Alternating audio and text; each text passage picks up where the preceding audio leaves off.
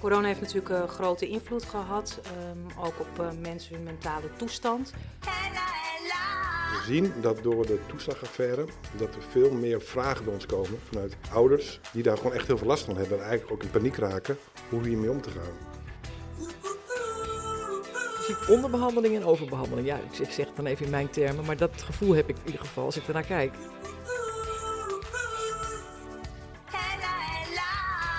Welkom.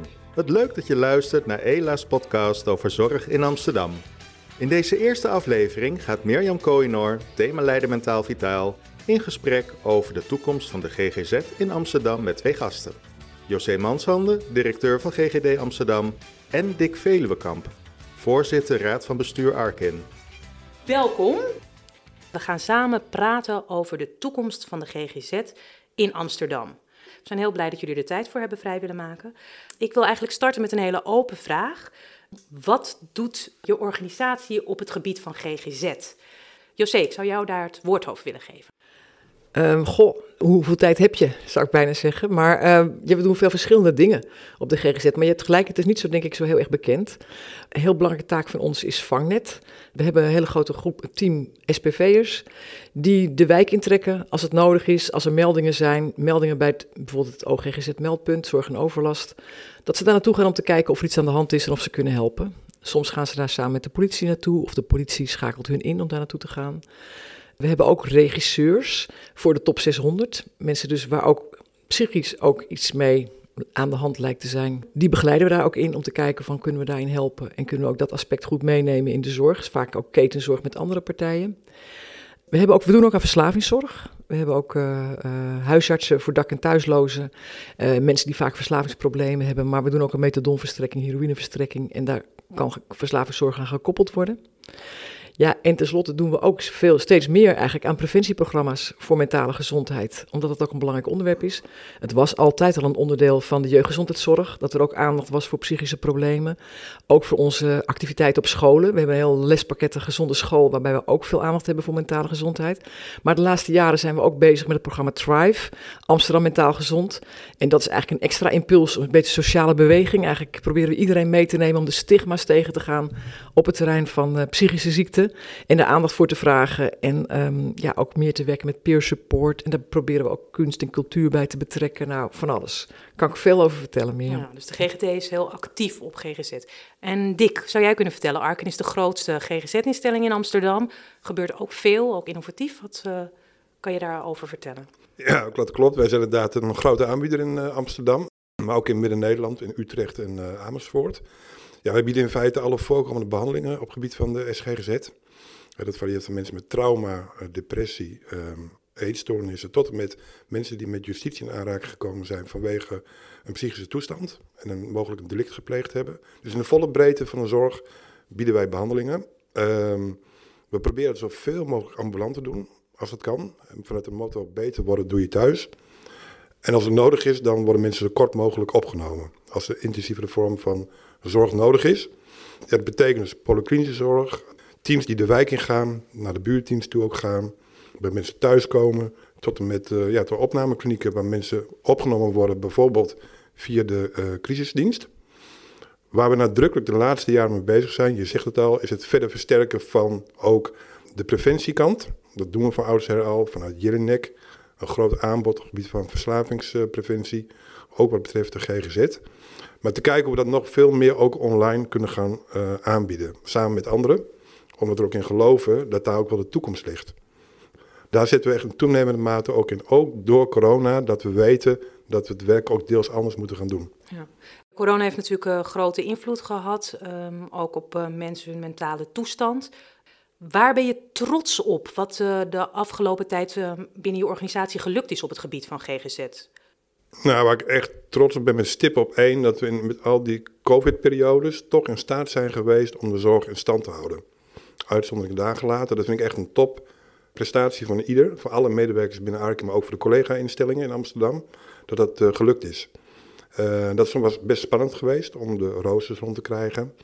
Maar we heel snel waren we in staat om de zorg online aan te bieden voor degene voor wie dat ook zorginhoudelijk ook verantwoord was om te doen, waar de cliënt ook zich voldoende ja, comfort bij had.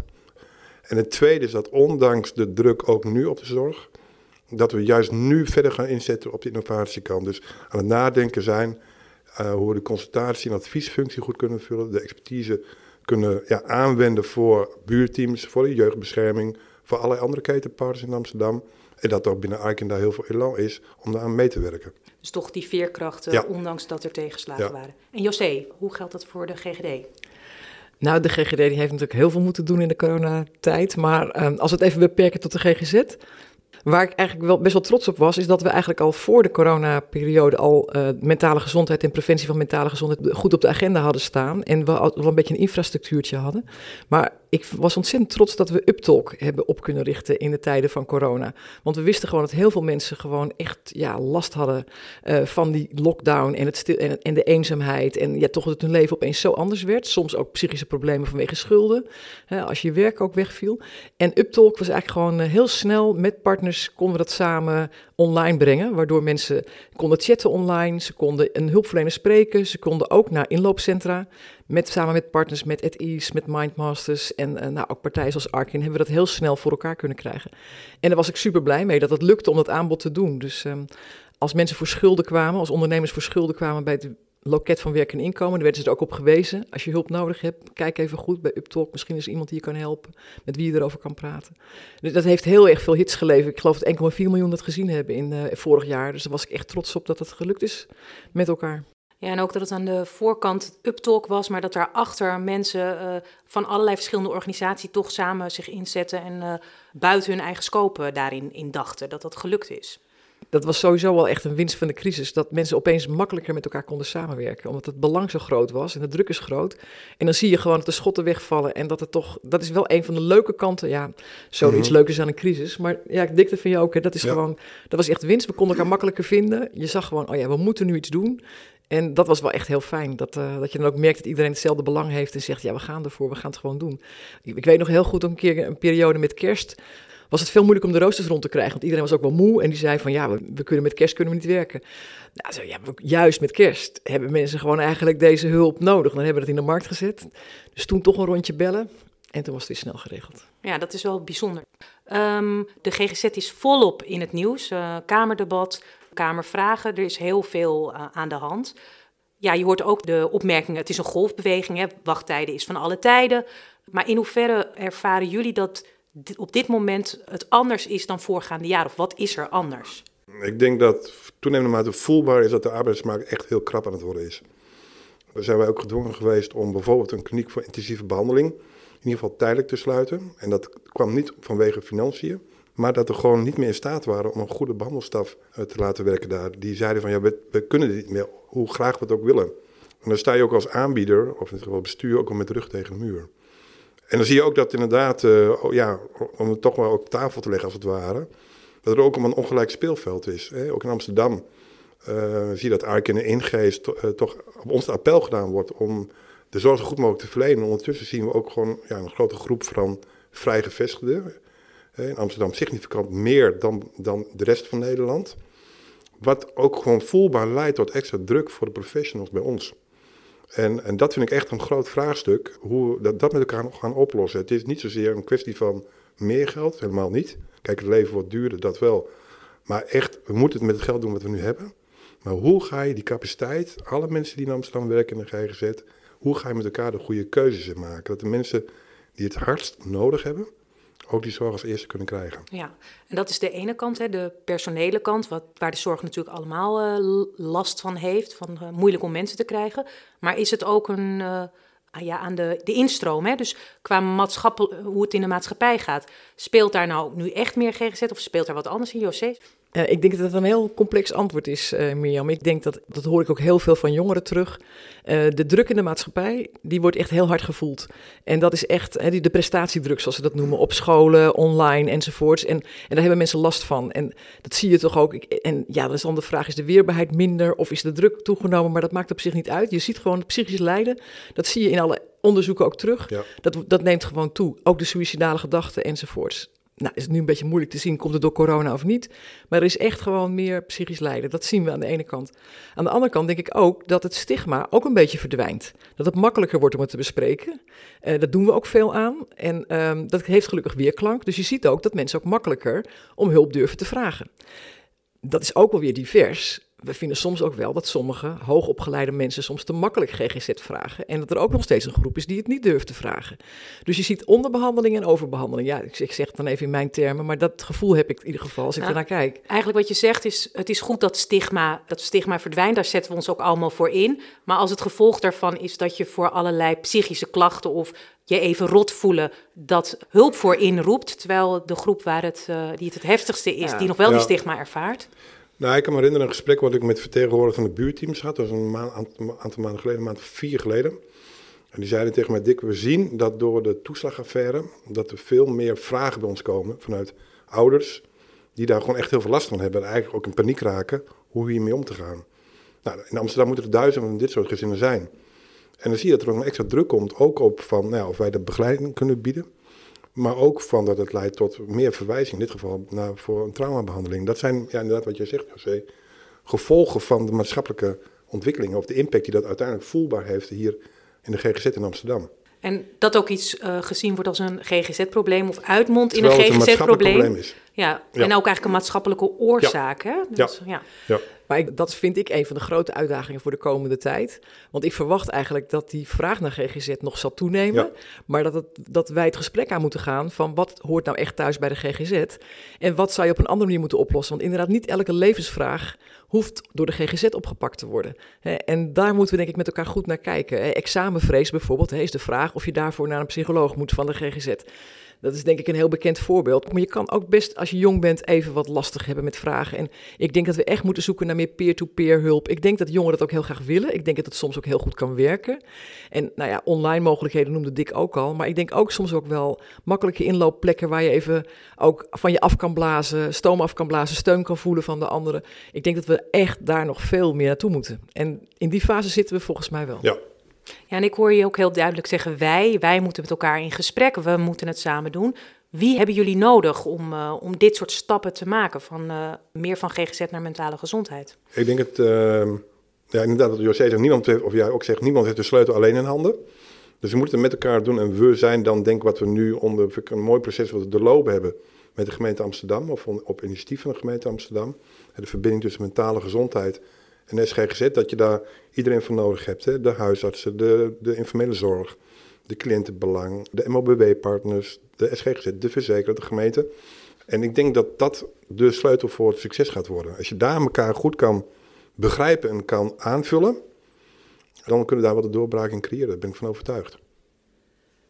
Ik ben helemaal eens, Dick. Dat is, hartst, dat is super belangrijk. Dat moeten we ook doen. En daarnaast denk ik ook nog dat er een stuk is, eigenlijk buiten de GGZ, Waarvan ik ook denk dat we met de maatschappij in gesprek moeten gaan. Met het onderwijs, over de prestatiedruk. Ja. Dat we met jongere partijen, met, ook met plekken waar jongeren komen, sportclubs enzovoorts, in gesprek zullen moeten gaan over, over mentale gezondheid. En over uh, ja, hoe, hoe, geef je, hoe ga je om met stress? Hoe ga je om met druk? Wat kan je zelf doen? Dus ik denk dat we ook nog naar partijen daaromheen moeten gaan. Om, dat, om ook dat maatschappelijke vraagstuk gewoon te adresseren. En daar ook discussie over te voeren en hopen dat mensen daar ook uh, Nou ja, oplossingen in zoeken. Ik denk wat jij zegt, dat peer-to-peer heel erg belangrijk is. Hè? Want ook Jelinek Preventie doet heel veel op het gebied van cursussen geven, uitleggen op scholen, op middelbare scholen. Dat gebeurt bij jeugdige gezinnen ook. Maar ik moest denken aan mijn zoon, die, uh, die kreeg uh, van iemand van Jelinek in Utrecht informatie. Die zei, ja, maar die is al 28. Dat, dat neem ik niet aan van 28 jaar. Ik zou eigenlijk met die mensen willen spreken van mijn leeftijd. Dus eigenlijk moeten we daar nog een stapje verder in gaan, denk ik. Van hoe je daar van peer-to-peer ook mensen kan helpen, jongeren kan helpen om bewust te worden uh, over hoe om te gaan met mogelijke verslaving of groepsdruk rondom drinken bijvoorbeeld. Dat is het eerder aannemen van een leeftijdsgenoot dan van een volwassene van 30, 35 jaar. Ja. En ook hoe je dus voor elkaar krijgt dat mensen elkaar kunnen aanspreken, maar elkaar ook kunnen steunen in plaats van dat te medicaliseren en zorg in te roepen. Ja, ik denk dat dat inderdaad heel erg belangrijk is. Want de GGZ heeft natuurlijk al een enorme taak om de GGZ-vragen goed aan te kunnen. Dus ik denk dat we daaromheen ook andere partijen moeten zoeken die daar ook bij kunnen helpen. Nou, ik weet niet of jullie het gehoord hebben, maar ik ben nu ook lid geworden van het bestuur van Mind Us. Dat is ook echt gericht op jongeren.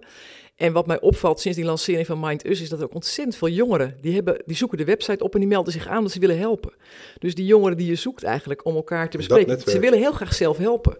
En, uh, en eigenlijk willen ze dus zoeken ze zelf eigenlijk ook wel naar steun buiten de GGZ om. En ik denk dat we daar, we weten nog niet zo goed hoe we dat nou moeten doen. Hoe moet je dat nou regelen? Hoe moeten we dat nou, moet je daar kwaliteitseisen aan stellen? Maar dat moeten we denk ik met elkaar ontwikkelen. Dat die jongeren elkaar ook kunnen helpen en elkaar kunnen aanspreken op de sociale media, op de sportclub. Ook kunnen vragen van hoe gaat het met je? Hè, in plaats van met een boog om iemand heen te lopen. Dus, dus daar moeten we, vind ik, echt nog, uh, nog, kunnen we nog heel veel aan doen. En dat er dus eigenlijk ook meer kracht in deze generatie zit. In plaats van dat je zegt van goh, ze kunnen, ze, er ligt heel veel druk op of ze kunnen minder aan. Maar ze hebben een ander soort kracht eigenlijk. En, die moeten we nog kunnen aanboren. En dat is echt de preventie volgens mij. Als je dat doet, ook om te voorkomen dat jongeren of jongvolwassenen later allerlei ja, GGZ-problemen gaan ontstaan of psychische stoornissen zou je dit moeten gaan doen, denk ik. Maar ik, ik denk ook als jongeren zelf met elkaar over het gesprek durven te voeren, dan wordt die druk meteen minder. Absoluut. Weet je, dat is gewoon, dan weet je gewoon zeker dat, dat, ook, dat ze zich meer thuis voelen horen bij elkaar en dat er ruimte is ook om af te wijken. Als ons dat lukt, nou, dan zijn we echt wel heel veel sprongen verder. Maar mooi en belangrijk denk ik, want er zijn heel veel initiatieven bij jullie, bij ons, bij heel veel organisaties, hoe je die gaat bundelen. Ja. Hoe je daar elkaar gaat versterken, denk ik. Dus dat is ook een uh, organisatievraagstuk. Jullie zijn allebei betrokken bij Amsterdam Vitaal en Gezond. Ja. Een initiatief waar ook die samenwerking centraal staat. In hoeverre werken jullie daarin samen? Met wie werken jullie samen? Ja, we werken intensief uh, samen op dat uh, punt. Ik vind dat Amsterdam Vitaal Gezond qua gedachtegoed echt heel mooi is. Het is echt een droom en een ambitie waar je in 2040 met elkaar zou willen staan. Ook in het besef dat uh, de bevolking in Amsterdam groeit, dat er grote gezondheidsverschillen zijn. Bijvoorbeeld uh, Zuidoost en Nieuw-West ten opzichte van het centrum, ook onderbouwd. Dat je moet doen, toch min of meer met de middelen die we hebben in een krappere arbeidsmarkt. Dat het vraagt om over je eigen schaduw heen te springen, elkaar te vinden. En ik vind, ja, als ik kijk naar hoe wij dat samen doen nu, dat we daar echt wel goede, goede stap in zetten zijn. Soms nog wat, zoekend, maar ik denk dat het steeds beter gaat. En dat vind ik een mooie ontwikkeling. José, kan je daar nog meer toelichten? Nou, ik vind zelf een mooie beweging. En ik vind zelf ook heel goed dat we met die coalitie, we hebben nu ook een coalitie uh, mentale gezondheid, hè? dat we ook begonnen zijn met van wat willen we eigenlijk met de GGZ of met deze problematiek. Want um, we denken dat we van elkaar wel weten waar we naartoe willen, maar zullen het ook nog eens een keertje netjes opschrijven. En niet dat het heel nieuw was, maar het was toch goed om het weer eventjes met elkaar te verkennen. Ja, en ook het feit dat hij nu mentale gezondheid heet en niet meer GGZ. Die omnoeming geeft ook al een... Ja. Uh, een mindshift over van waar we naartoe aan het werken zijn en dat het welke groep je betrekt. Ja. Nou, zeker. Je ziet dat iedereen wil eigenlijk meer naar de voorkant. Iedereen ziet ook van, we moeten iets doen met die zorgvraag. We moeten proberen de instroom te beperken. Dus dat is echt wel een drive die iedereen heeft. Hoe je dat moet doen is dan nog volgens weer echt nog wel heel erg lastig. En het zal heus niet allemaal makkelijk worden in, de, in die hele AVG niet. Maar het feit dat we het afgesproken hebben, dat de financiers aan tafel zit, dat cliëntenbelang aan tafel zit, dat is gewoon een heel belangrijk startpunt. Ja. En van daaruit kunnen we volgens mij gewoon gaan werken en uitbouwen. En uh, wij zitten samen dan in de coalitie uh, Mentale Gezondheid, maar ik zit ook in de coalitie Jeugd en Gezin. Was gisteren toevallig een bijeenkomst en vertelde ik ook een paar dingen die we dus doen op mentale gezondheid. Nou, dat was voor hun, zo moet je toch proberen iedereen een beetje aan elkaar te verknopen, om te voorkomen dat de verloskundigen hetzelfde gaan doen, wat wij ook al deden. Want dat was af en toe wel van, jeetje, wat gebeurt er toch veel? En uh, doen jullie dat ook? Is dat nodig? Weet je, dat krijg je allemaal dat soort vragen van, is het niet te veel voor het onderwijs? Om weer met nieuwe programma's over mentale gezondheid naar het onderwijs toe te komen. Maar dat is heel goed om het met elkaar te bespreken. Je hebt elkaar zo nodig om de goede stappen te zetten en elkaar vast te houden. En wat, wat me ingewikkeld lijkt is, uh, aan de ene kant wil je dat de GGZ-zorg naar de mensen toe gaat die het het hardste nodig hebben. Dan neig je toch naar zware problematiek. Mhm. Maar aan de andere kant hebben we ook de preventiegedachte. En zou je ook kunnen denken dat mensen juist met wat lichtere problematiek, als je daar op tijd bij, uh, weet je, op tijd bij bent, dat je erger kunt voorkomen. Hoe zien jullie die spagaat? Van aan de ene kant sturen op naar de mensen die het echt nodig hebben. En aan de andere kant ja, proberen met misschien lichte interventies heel veel erger te voorkomen. Ja, ik zie het niet als een spagaat. Ik denk dat ze elkaar kunnen versterken. Als ik kijk naar bijvoorbeeld Jelinek, eh, de van oudsher echt heel veel doet op het gebied van preventie. Is juist die expertise op het gebied van verslavingsexpertise nodig om te kijken hoe je daar gewoon die kennis kan overdragen, ook naar je preventiekant. En dat je daar naadloos ook een continuum, als het heet, gewoon een zorgaanbod hebt. Zeker bij verslaving is het heel erg belangrijk dat je er vroegtijdig het onderkent, want er zit veel schaamte op. En als je te lang wacht, uh, dan kan het ernstiger worden. Dus ik denk dat met elkaar heel erg kan, kan versterken. Uh, en dat geldt denk ik voor, voor heel veel doelgroepen, maar bijzonder bij verslaving is dat denk ik een hele belangrijke. Ik denk het ook, dat het, ik zie het ook helemaal niet als een tegenstelling. Maar ik denk wel dat het soms lastig is van hoe zorgen we dat die toeleiding goed gaat. En dat we niet te snel medicaliseren. Dat is natuurlijk waar we altijd wel op moeten blijven letten. Maar dat je van elkaar juist heel goed moet weten wie is waar sterk in. En uh, als wij een heel goed programma op scholen doen, hè, dat als we dingen tegenkomen die echt zware problematiek zijn, dingen ook makkelijk weer door Arkin opgepakt kunnen worden. Of door anderen als het lichte problematiek is. En dat volgens mij moeten, zijn we goed aan het werk om dat goed in beeld te brengen en elkaar daar goed op aan te vullen. Misschien een ander voorbeeld, hè, als het gaat om de praktijkondersteuners die bij jullie bij de huisartsen werken. Uh, nou, we, jullie hebben heel veel praktijkondersteuners van Ingeest en van Arkin. En ik vroeg natuurlijk deze week aan een van de collega's, hoe zorgen we ervoor dat de praktijkondersteuners gewoon goed ondersteund worden in, kennis en kunde op het gebied van eetstoornissen, vroegtijdige onderkenning of uh, andere vragen, andere problematieken. En dan is het heel belangrijk dat samenspel tussen de specialismen bij ons, of de behandelcentra zoals we dat nu noemen, uh, en die overdracht van kennis en adviezen, school en bijscholing, in dit geval de praktijkondersteuners, dat dat goed werkt. Hè. Dat we kunnen zo doen we dat in Amsterdam, op, op, op geleide van de vraag van de huisartsen, op de vraag van de cliënten. Dus het moet elkaar gaan versterken. Ja, met de praktijkondersteuner GGZ heb je natuurlijk een heel mooi fijnmazig um, ehm, GGZ-aanbod eigenlijk in de wijk. Ja. Um, maar ze geven ook aan dat, dat de druk op hen ook uh, toeneemt. We hebben een uh, LinkedIn-platform waar um, nu op dit moment 123 leden zijn. En dat zijn dan praktijkondersteuners in Amsterdam en Almere. Dus dat is best een redelijk goede dekking. Dus ja, daar zo zou je aan informatievoorziening kunnen doen. Maar de, de, het samenspel van wat kan wel bij de praktijkondersteuner en wat kan niet. En wat durven ze over te nemen. Want ik hoor nu best veel uh, dat als iemand op de wachtlijst staat, dat hij maar tegen wil en dank bij de praktijkondersteuner blijft uh, hangen. Dus dat, dat vertrouwen in elkaar van wat kan je wel, maar wat kan je ook weer terug overdragen. Ik denk dat dat vanuit huisartsen nog wel een, uh, een punt is. Ja, klopt. Van hoe je op die samenwerking in, uh, inzet. Ja. En die uh, verschuiving van, van GGZ naar mentale uh, gezondheid, welke stappen moeten we daar nog in nemen, denken jullie? Ja, ik denk dat we eigenlijk nog best aan het begin staan van, uh, van echt meer kijken wat we aan de voorkant kunnen doen. Maar dat is wat ik net vertelde, dat we dus ook meer naar de maatschappij moeten kijken. En kijken van hoe we daar ook ja, het denken over GGZ of het denken over psychische problemen kunnen beïnvloeden. Kijken of jongeren elkaar meer kunnen helpen. Weet je, dat, dat zijn de dingen, denk ik, waar we echt nog een beetje aan het begin staan. Mhm. Maar dat moeten we doortrekken. Ik denk wel dat we ook tegelijkertijd ook meer aandacht moeten hebben ook voor meer cultuursensitief werken. Want we zien natuurlijk ook echt uh, dat bepaalde groepen die wel veel klachten hebben, dat die nog minder goed bereikt worden. Dus er zijn echt nog wel een aantal dingen waar ik denk dat we echt nog wel een goede slag kunnen maken. Dus we hebben nog wel wat uitdagingen. Ja, dat is natuurlijk een uh, belangrijk punt. De huisartsen hebben ook een brief gestuurd omdat ze zich zorgen maakten over dat uh, PsyQ, juist een uh, instelling die zich op anderstalige ja. en op andere culturele achtergronden richtte, genoodzaakt voelde om, om zich te, om te sluiten. En dan blijft er toch een groep achter die, die daar mogelijk wel bereikt werd, maar die door de hele stad heen woont, maar nu mogelijk niet bereikt wordt. Hoe, hoe kunnen we die culturele competentie juist in, die, in dat GGZ verbeteren? Ik denk door vooral in gesprek te gaan met de, met de buurt, met de hulpverleners in de, in de buurt. Bijvoorbeeld in het stadsdeel Amsterdam Zuidoost. Daar zijn, is GGD ook actief bezig, JOC met de mensen en wij ook. Om dan te kijken hoe we daar uh, op goed kunnen aansluiten. En meer in termen van waar moeten de middelen naartoe. Onlangs was ik in uh, België op een uh, studiereis. En dat vond ik heel mooi, want daar heeft de overheid een hele dominante rol, een belangrijke rol. En die zeggen letterlijk daar waar de problemen het grootst zijn, qua prevalentie en noem maar op, daar moet ook het geld naartoe. En dat zou heel mooi zijn als we het in Amsterdam gaan krijgen. Dan zeggen we, oké, okay, zo gaat die contractering en de verdeling van inkomsten er ook uitzien. Dus in Zuidoostmeer, in Nieuw-West. En daar zou ik echt een lans voor willen breken.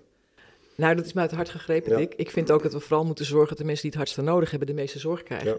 Maar wat we wel leren in Zuidoost, als we in gesprek gaan met de bewoners daar, dan zie je dat ze veel mensen hebben wel een keer hulp gehad, maar dat sloot toch niet goed aan. Maar het zijn toch een beetje teleurgesteld. En ik vraag me toch ook wel af of onze, onze westerse manier van toch veel gesprekken, of dat altijd goed aansluit. En of we toch ook niet veel meer met de community moeten doen. En dat we veel meer groepsgericht moeten kijken wat deze mensen nodig hebben. Dus dat vraagt een andere manier, dat moeten we nog ontwikkelen. Ja. Is echt niet goedkoop. We moeten zorgen voor mensen uit de wijk zelf of uit de community zelf die we kunnen opleiden. Want die kloof is best groot als we dat niet doen. En ik denk dus dat we daar echt andere investeringen moeten doen. En dat is niet makkelijk. Nee. Maar ik denk wel dat we ons daartoe verplicht zijn. Maar als de financiering die kant op gaat, dan hebben we ook de mogelijkheden om er ook echt werk van te maken. En dat gun ik de mensen die er wonen heel erg. Ja, want de cijfers laten natuurlijk zien hè, dat de heftige zorg en de dure zorg eigenlijk in de in, de, in Noord, Nieuw-West, Zuidoost plaatsvinden. En als je uh, even het kaartje bekijkt van waar de GGZ-professionals zitten, dan zijn ze in, juist in die gebieden met, nou ja, moeilijker te vinden. En uh, met psychu die uit Nieuw-West weggaat, is dat natuurlijk nog een, uh, ja, en dan is. Dan is dat als bestuurder best wel een dilemma, want ik had het over de krappe arbeidsmarkt. Uiteindelijk wil je ook de mensen behouden voor de zorg. En als je daar te snel te veel druk op zet, dan zeg je, nou weet je, dan ga ik gewoon mijn eigen praktijk beginnen. Kijk, en dat is balanceren. Dat is, uh... Maar daarvan, ik denk zelf ook dat wij samen, uh, Dick, en, en, met onze coalitie, veel meer ook landelijk aandacht moeten vragen voor dit probleem. Want dat krijgen we nooit in Amsterdam alleen opgelost. Dit zit echt in de regelgeving van de, van de financiering van de zorg. En daar moeten gewoon, uh, er moet een andere manier van contractering komen. Om te zorgen dat je dus veel meer wijkgericht kan inzetten, eisen kan stellen. Ook aan de mensen die ZZP-contracten hebben. Ja. En dat maar dat vraagt echt wel veel. En ook dat mensen ook de diensten bij jullie blijven doen. Dat het, niet, het moet verschillen. Het moet beter betalen als je dus uh, zware zorg moet doen dan wanneer je lichte zorg biedt. Dat moet echt ja. anders. En Want ook dat heb ik geleerd uit België, daar hebben we het samen over gehad, dat daar ook gewoon vanuit de overheid eisen worden gesteld over, dat, die, zoals hij de particuliere aanbieders, gewoon inderdaad die diensten gaan draaien. Dat is deel uitmaken van de vakteams in onze woorden voor de EPA-doelgroep. Dat is niet vrijblijvend. Maar als wij een goede coalitie hebben, en ik hoop dat we straks ook weer een sterke wethouder krijgen, dan moeten wij volgens mij, met wat ja. wij leren uit Amsterdam, wat we zien waar we tegenaan lopen en wat we dus niet opgelost krijgen zelf, want het gaat Zilveren Kruis lukt dat ook niet. En nee. ik denk dat die het soms nog vaak met ons eens zijn ook nog, ja. dat ze het eigenlijk anders zouden willen. Want dat zie je, als je naar de cijfers kijkt, zoals Mirjam, zoals jij die noemt, ja. is dat gewoon evident. Nou, laat ons dan maar de proeftuin zijn hè, voor de passende zorg of voor het integrale zorgakkoord, van hoe wij gaan proberen dat te verleggen. En dan halen we de NZA erbij en andere partijen en zeggen, kom eens kijken jongens, willen jullie dit ook niet? Ik ben een heel groot voorstander van, omdat het uh, vanuit het landelijke beleid uh, niet gaat gebeuren. Ik denk als we hem opbouwen vanuit de praktijk hier op Amsterdam niveau met, allen, met z'n allen. En zeggen, joh, dit is wat we nodig hebben. Proeftuin zijn. Proeftuin zijn. Dit, uh, dit zijn belemmeringen, belemmeringen die geslecht moeten worden binnen de middelen die we hebben. Ik denk dat bij ons de problematiek het grootste is, ja, van oudsher. Ja. En dan bedoel ik niet alleen de GGZ-problematiek, maar ook de vrijgevestigden. Ja. En dat we met elkaar moeten kijken. En ik hoop dat die vrijgevestigden dit ook een goed idee vinden. We gaan ze vragen. Je bedoelt eigenlijk dat er heel ja. veel bij elkaar komen. Grote stadsproblematiek, het feit dat je heel veel vrijgevestigden hebt. Het feit dat dicht op elkaar wonen, ja. ook je mentale gezondheid, uh, dicht op elkaar wonen zonder veel groen, je mentale gezondheid misschien ook niet het uh, allerbeste doet. En ook qua overlast naar elkaar. Dus uh, dat het ook een andere aanpak vraagt. Nou, ik merk ook, wij komen elkaar ook, uh, spreken elkaar ook in, de, uh, in het regio-overleg wachttijden. Er zitten ook vertegenwoordigers of collega's hè, vanuit de vrijgevestigden. Dat een aantal echt, echt wat het willen, maar ook de onmacht voelen, hoe krijg ik mijn achterban mee? En er moet ook een eerlijk in zijn, daar moeten we hen ook mee helpen, denk ik. Nou, ik denk dat we, echt, hoor. Dat, we dat wat wij weten of wat wij zien en wat we graag anders zouden willen, met hun moeten bespreken. Ja. Daar begint het mee volgens mij. Want dan, als zij ook diezelfde druk voelen en zij voelen zich ook een beetje verantwoordelijk, en dat verwacht ik echt. Ik kom nooit professionals tegen die niet voor het grote maatschappelijke doel zijn. Dat we het goed verdelen en dat we, dat we de juiste zorg op de juiste plek geven. Dan moeten we van daaruit gaan bouwen. Ja, maar dat zou mooi zijn als het ons lukt. Dus we hebben echt wel een coalitie nodig waar we nog veel meer mensen bij kunnen gebruiken. Ja. En uh, vanuit de huisartsen die natuurlijk echt het dichtste bij mensen staan en veel mensen ja, in hun spreekkamer krijgen die ze niet verwezen krijgen.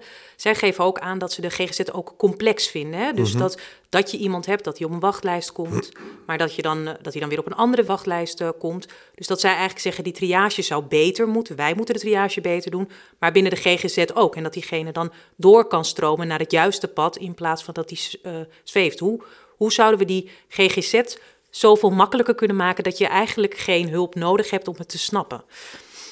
Ja, wij zijn als Arken daar heel van doordrongen dat we die uh, weg moeten inslaan. We hebben er ook in, de, in de, onze gesprekken natuurlijk ook over gehad. Hoe kunnen we elkaar helpen in, het, uh, in een gezamenlijke triage voor de mensen die het hardst nodig hebben, direct ook geholpen worden. Maar dat jullie ook zeggen van, goh, maar dan moeten wij ook geholpen worden om die verantwoordelijkheid te nemen. En wij zijn binnen Arken ook aan het kijken, kunnen we inderdaad een, een, een meer generalistisch aanbod maken... Zeker waar in de eerste instantie op basis van de verwijzing van de huisarts niet duidelijk is van wat er aan de hand is. En te voorkomen dat iemand direct verwezen wordt naar, ik noem wat, Jelinek of het NPI. Dat je dan kijkt, hey, daar hebben we een, een team uh, die daar integraal naar kijkt. Dat kan zijn met een, met een screening of een extra gesprek met de huisarts. Te kijken naar alternatieven. En als dan echt nodig is dat toch die behandeling plaatsvindt, dan doe je dat ook wel overwogen. Dat lijkt vertragend te werken. Maar ik denk dat het uiteindelijk heel veel gaat opleveren. En daar zijn we nu binnen Arki mee bezig, om dat ook te verbinden met onze consultatie- en adviesfunctie.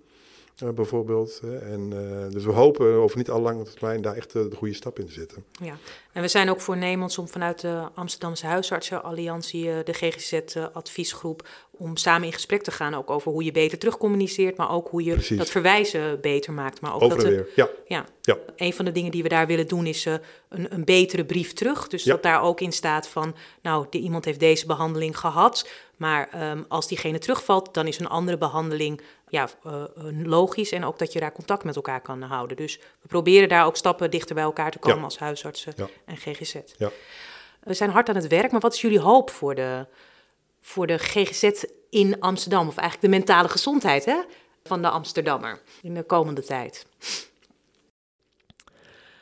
Nou, ik hoop gewoon dat wat we, wat we allemaal op papier gezet hebben, wat we willen bereiken, dat we daar goede stappen in zetten. En het zal niet makkelijk zijn, dat noemde ik net ook al. Maar als we het met elkaar willen, dan gaat het lukken. En kijk, je ziet al dat in de maatschappij vind ik dus dat er goede aandacht is. De agenda-setting voor de mentale problematiek, die is gewoon, dat gaat heel goed. Dus wat dat betreft liggen er uitgelezen kansen om dat ook echt goed aan te pakken met elkaar. En dan is het heel mooi dat we gewoon een hele divers samengestelde groep hebben, die allemaal vanuit zijn eigen expertise daar een bijdrage aan kan leveren. Dus ik hoop dat het ons lukt om geen dubbelingen te doen, maar te vertrouwen dat de ander het wel oppakt. Want ik denk iedereen heeft ook zijn expertise. En daar moet je elkaar denk ik ook op bevragen en ook eh, op uitdagen, denk ik. Dat we dus elkaar ook vertrouwen. Doe jij die gespecialiseerde GGZ supergoed, dan probeer ik wat meer aan de voorkant te doen. En dat we op die manier het netwerk sluitend krijgen. En dat eigenlijk alle professionals in de stad ons goed weten te vinden. Om te zorgen, om, en dat iedereen straks goed weet, dit is lichte problematiek, die kan naar de chat. Eh, dit is ietsje ingewikkeld, die moet misschien naar een inloopcentrum op het IS. En deze moet echt even nu naar het aanmeldcentrum bij Arkin, want die is wel wat meer aan de hand. En laten we even goed kijken met elkaar. En als ons dat lukt, bij nog meer professionals dat in de genen te krijgen, dan eh, zijn we goed bezig. En Dick? Ja, ik heb er niks op aan te vullen. Ik denk dat het een hele mooie, mooie droom is. Nee, ik denk het zou mooi zijn als we, ja, noem het over twee jaar, als we het aan, aan de burgers vragen, of, een, een, bepaalde buurt, of aan een aantal huisartsen die zeggen, ja, het is echt anders dan twee, drie jaar daarvoor. Hè, dan nu begint, of eh, zeg maar mei 2022. Als we twee jaar verder kijken, dat we zeggen, hé, hey, dat is voelbare, merkbare verbetering. We hebben nu eh, dromen en ideeën, maar is dat dat de GGZ veel meer weer in de stad? Gaan we weer terug naar de oude RIAGs of eh, is dat terug naar het verleden? Zijn dat niet de stappen? Wat voor, wat voor praktische vormen zien jullie daarvoor? Ja. Ja, ik denk dat het heel risicovol is direct om over vormen te praten. Ik denk dat het belangrijk is dat het is en-en. Het is en de kant, aan de kant de inzetten echt op die radicaal op die preventie, generalistisch waar nodig. En dat betekent niet dat de fysiek overal in de buurt een, uh, zeg maar, soort komt. Omdat wij er ook wel in geloven dat het behandelen van een bepaalde problematiek ook om expertise vraagt. Om investeringen in kennis en kunde, met wetenschap, toepassing in de praktijk, met de academische werkplaatsen die we hebben. Maar het moet wel aanvullend zijn. En zoals ook in de somatische zorg, je moet voorkomen dat je gaat supra-specialiseren, geldt dat voor ons ook. Dus als iemand bij een Jelinek komt en we zien in de intake dat er toch ook een trauma aan de grondslag ligt, maar niet te zwaar, dan verwachten we ook van Jelinek dat ze dat mede behandelen en daar ook goed ondersteund worden, geschoold worden door collega's van de CINI. Dat ze een consult inroepen als het toch wat pittiger wordt en overdragen met de warme overdracht als echt toch die trauma het meest belangrijk is om te behandelen. Nou, ik kan me voorstellen dat dit voor huisartsen als muziek in de oren klinkt. Want dat zijn natuurlijk juist de mensen waar zij mee, mee tegenaan lopen. En dat ze iemand niet in een zorgpad past. Precies. Terwijl je eigenlijk zou willen dat iemand daar goed naar kijkt. Ja. En dan toch iets uh, uh, zoekt wat Ja. wel bij diegene past. Ja. Nou, En misschien daar nog op aan te vullen. Ik hoop ook dus dat er ook hele goede verwijsmogelijkheden blijven voor huisartsen. Voor de lichtere problematiek online. Hè, of gewoon naar communities waar mensen elkaar kunnen opvangen. Of peer-to-peer elkaar kunnen helpen. Ik denk dat, dat dat kan ook volgens mij helpen om te zorgen om de GGZ te ontlasten. Zal er ook nog een andere circuit moeten zijn. Waar mensen ook naartoe verwezen kunnen worden. En nou, daar gaan we ook aan bouwen met elkaar. Ja, vanuit de huisarts hoor ik ook heel erg het contact. Hè? Dus de analogie met de somatiek wordt heel vaak gelegd van dat je veel makkelijker een ziekenhuis kunt benaderen of dat dat duidelijker is. En eigenlijk ook nu, zoals met psychu, dat dat uh, uh, dicht gaat, terwijl het Slotenvaart wat dicht ging, dat daar toch andere reacties op komen. Zijn er dingen die we van de somatiek kunnen leren qua hoe dingen vormgegeven worden of is dat echt zodanig anders? Nou, wat we ervan kunnen leren vanuit de GGZ is dat een huisarts direct een consult kan aanvragen dezelfde dag uh, online of via het beeld. Wij willen dat ook in de zomer hier gaan doen. Zijn we met de huisarts Amsterdam ook bezig met een grote groep van huisartsen. Om dat ook online te doen met een team daarachter. Die dan zo nodig uh, belt of via beeld belden, al niet. En dat zou een grote winst zijn, dat we laagdrempelig beschikbaar zijn. Dus dat kunnen we zeker leren. En wat we willen voorkomen, wat natuurlijk ook wel aan, bij de somatische zorg gebeurd is, dat je te veel gaat specialiseren. Daar heb ik net wat over gezegd. Ja. Dat we juist met behoud van specialisme wel ook wat meer net die breedte gaan zoeken. En uh, qua preventie, um, als we tegen huisartsen zeggen je moet preventie doen, dan, uh, dan zeggen ze we moeten al zoveel. Hoe zouden we toch kunnen kijken hoe die preventie toch uh, samen met de GGD daarin kunnen optrekken? Wat zijn daar ideeën over? Ik denk dat we moeten kijken hoe we de huisartsen erin kunnen ontlasten. Dat we kunnen kijken van wat zijn er voor mogelijkheden om, um, om door te verwijzen. Want ik kan me voorstellen dat het voor huisartsen zwaar is. Maar ik ben al blij als huisartsen wel bespreken. Dat huisartsen dus wel aangeven van, goh, zit je wel lekker in je vel en um, zou het niet goed zijn om eens met iemand erover te praten. En wanneer je niet meteen naar de GGZ hoeft, maar welzijn op recept bijvoorbeeld, hè, of een wandelclub, dat kan ook heel erg veel doen voor je mentale gezondheid, dat weten we. En ik denk dat het heel goed is dat we ook over die, die preventieve kant, eigenlijk de makkelijke kant, ook met huisartsen in gesprek gaan.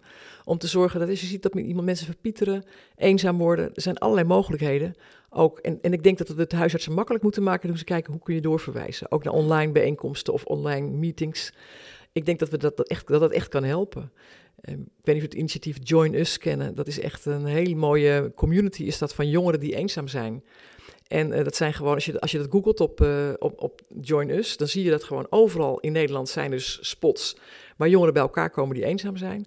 En daar kan je heel makkelijk jongeren naartoe verwijzen. Van ga eens kijken. En dan zijn dus andere jongeren die ook eenzaam zijn, die dan afspreken met elkaar. Dus ik heb er al hele mooie dingen over gehoord. En uh, jongeren die dan ook afspreken om samen bijvoorbeeld naar een festival te gaan. En dan is er een hangplek op het festival van Join Us, zodat jongeren als ze alleen zijn het even niet meer weten of het niet meer zo leuk vinden, daar even op terug kunnen vallen. En kunnen ze even met iemand praten. Weet je, er zijn best veel initiatieven, maar je moet het weten, want er gebeurt nu ontzettend veel. En hoe zorgen dat iedereen dat weet en dat, dat, dat het vindbaar is. Ik denk dat we de huisartsen daar nog meer mee kunnen helpen. Waar ik ook nog benieuwd naar was, is, uh, we hebben het over jongeren, maar er is natuurlijk ook een, ook een groep uh, ouderen, uh, juist mensen die bijvoorbeeld al langdurig in de, in de GGZ zitten en zich eigenlijk steeds meer buiten de maatschappij voelen. Die zijn soms ook uitbehandeld en dat is ook typisch een doelgroep die dan weer terug bij de huisarts komt.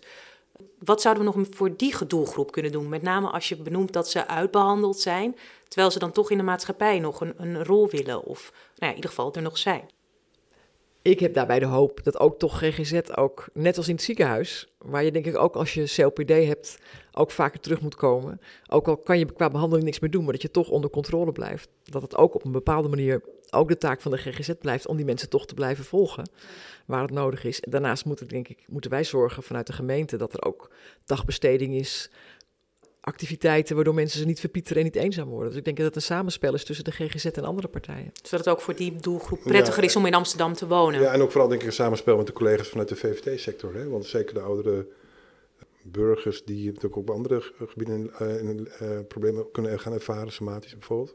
Juist dan is het heel belangrijk dat je integraal gaat kijken. En dat doen wij ook wel vanuit Ark, in Ouderen. Dat we ook alle consultaties doen naar de VVD aan de collega's toe. Maar er zou nog veel en veel meer in kunnen doen. Ook daar moeten we voorkomen dat er weer allerlei schot gaan ontstaan tussen de VVT-sector en in dit geval de GGZ. En we hebben nu heel vergaande vorm van ambulantisering. Hè. We zien dat als mensen opgenomen zijn, dat het een hele heftig iets is voor mensen. En dat je ook niet per definitie er beter uitkomt.